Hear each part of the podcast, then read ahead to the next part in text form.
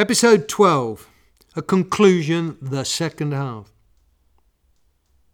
When Dylan tore into Maggie's farm at Newport on the 25th of July 1965, the older generation were appalled, and yet across the 60s, their presence on the East Coast folk scene remained as powerful as ever. Ironically, one reason why Dylan decided to play an amplified set was his anger over Alan Lomax's condescending attitude towards the Paul Butterfield Blues Band. Three of them would be on stage a day later when Dylan strapped on his Strat. Popular mythology sees the old guard swept away as Bob Dylan goes electric, silencing his iron sweated critics with a succession of brilliant albums and a stage show which defined the raw, elemental nature of a fresh cultural phenomenon rock music. Except that the likes of Lomax and Seeger didn't disappear if only because, contrary to the distorted perception of arrogant youth, they weren't old. Indeed, freed finally from the bonds of McCarthyism, Pete Seeger's best days were still to come. Like the slightly older Lomax, Seeger was middle aged, which, given the volume at which Dylan and his sidemen played their three song set, goes a long way to explaining why he was so appalled by a perceived betrayal of all the ageing folk he's held dear. Arguably, like a Rolling Stone did in due course change the world, but not in the way a banjo playing East Coast liberal aged 45 might imagine on first hearing, assuming in the first instance that he could make out what young Bobby was singing. A lot of water had flowed under the bridge by the time Seeger, Lomax, and their comrades again stood backstage listening to a Bob Dylan three song set. The world in January 1968 was a far more dangerous place, and, as events at home were swiftly confirmed, nowhere more so than on the streets and campuses of the United States. Those events had already conspired to reinforce the New York, New England intelligentsia's individual and collective worldview, not least Ray the radicalisation of youth culture. The 1968 Woody Guthrie Memorial Concerts constituted the final rallying of a generation born into the Depression, if not before, whose political thinking was moulded by the New Deal, the fight against fascism, and a Cold War realization that social equality and shared prosperity demanded a uniquely American brand of social democracy far removed from Soviet style communism.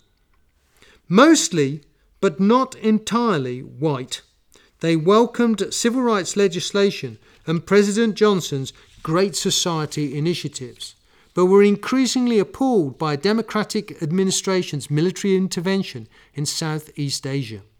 Opposition to the Vietnam War united the smartly dressed lifelong liberals seated up front at Carnegie Hall and the denim clad children of the counterculture dancing in the aisles throughout Dylan's second no holds barred set. This was a passing of the political baton to the sound of Woodrow Wilson Guthrie, refashioned for a generation who'd come of age to the sound of the Beatles and the Byrds, not the Weavers and the Kingston Trio. Seeger and Lomax could have reacted in the same way that they did three years before, but even if both men either could not articulate the changes in their emotional response to contemporary folk music, or were simply unaware of how much more enlightened and tolerant they had become. They did appreciate why Dylan and his band generated such an enthusiastic response from every part of the audience, young and old. Chronicles ignores the Guthrie benefits, and, with the exception of Robert Shelton's magnum opus, Dylan biographies invariably display little or no interest. In their memoirs, Robbie Robertson and Levon Helm devote only a page or so to the Crackers' solitary gig. Articles and books about the band, not least the writings of Barney Hoskyns, record the group's presence on the 20th of January 1968 and then quickly hurry on. After all, the following six months would see the recording and release of music from Big Pink and The Band re establish themselves as musicians in their own right. Carnegie Hall was the last occasion on which the Hawks, as were the band to be, performed as Bob Dylan's sidemen. Henceforth, their presence on stage with Dylan would reflect a more equal relationship. At the close of the 1960s, it was the band, not their mentor, making the weather. Clapton closed down Cream and camped out in the Catskills because he wanted to absorb the honesty, authenticity, craftsmanship, musicianship, and keen sense of tradition that rendered the band's first two albums so remarkable and so influential. Had Eric been in the audience at Carnegie Hall for the last 15 minutes prior to the interval, he would surely have found what he was looking for a concentrated outburst of energy and excitement more potent than a joyless, self indulgent guitar solo, tasting the patience of both audience and fellow musicians. What's striking from the recordings and the photographs is that Robertson, Helm, Manuel, Danko, Hudson, and above all Dylan were having the time of their lives. Rediscovering that moment in the past when stepping on stage signalled an explosion of exuberance and ego massaging pleasure. In the privacy of West Saugerties, they fostered a fresh spirit of creativity and camaraderie. And then, on a chilly New York weekend in early 1968, they shared that same good time feeling with the wider world. This was no deliberate fulfillment of a master plan. But that doesn't diminish the significance of the Carnegie Hall sets as an event. The significance of that event has for too long been overlooked, as has the added import of Bob Dylan singing a song as obscure and as potent as Dear Mrs. Roosevelt. This is not a great Bob Dylan song, and in any case, he didn't write it, nor is it a great Woody Guthrie song, inexplicably absent from the canon. But it is a great Bob Dylan performance, not least because the band to be play with that same precision, instinctiveness, engagement, and vivacity which is the hallmark of consummate musicians forged into a single entity. The band were lucky with their live albums, not least Rock of Ages. The star studded The Last Waltz is by definition an artificial representation. Here was a group that always rose to the occasion as on their solitary excursion as the Crackers. Yet, once the first flush of fame had passed, excess and ennui generated too many box ticking sets. Fans with long memories should forget an underwhelming appearance at Wembley Stadium in September 1974 and focus upon the revelatory performance that prefaced Dylan's Isle of Wight performance five years before.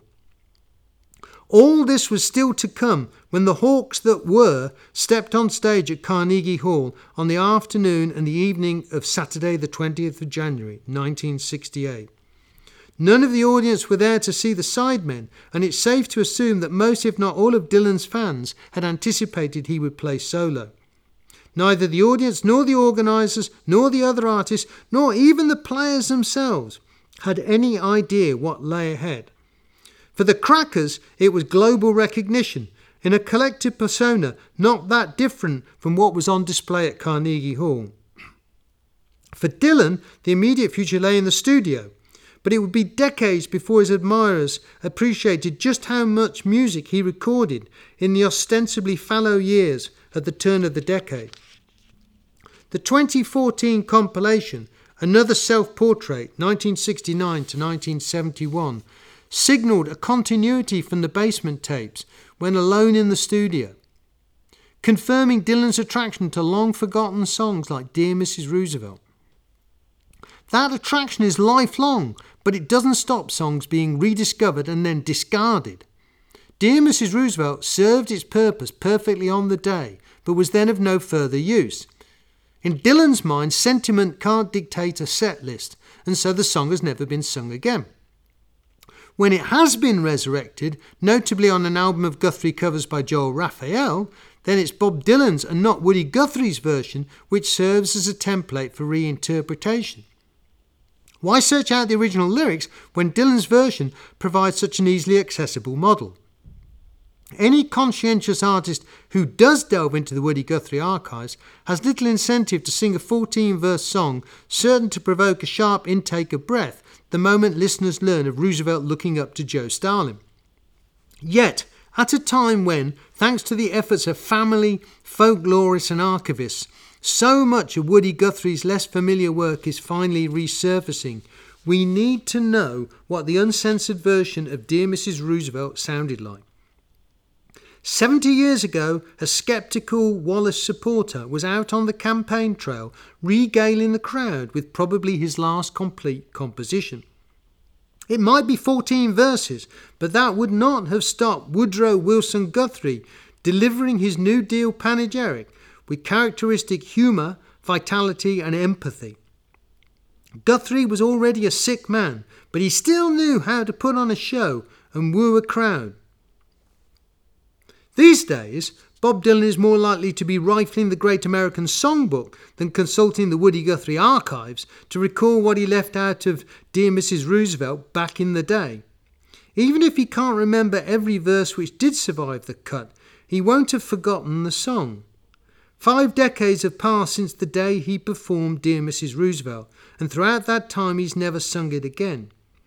Yet Dylan is notorious for suddenly on stage recalling a song from way back when and expecting his band to join in with scarcely a beat missed. It was said to infuriate the Heartbreakers when he toured with Tom Petty.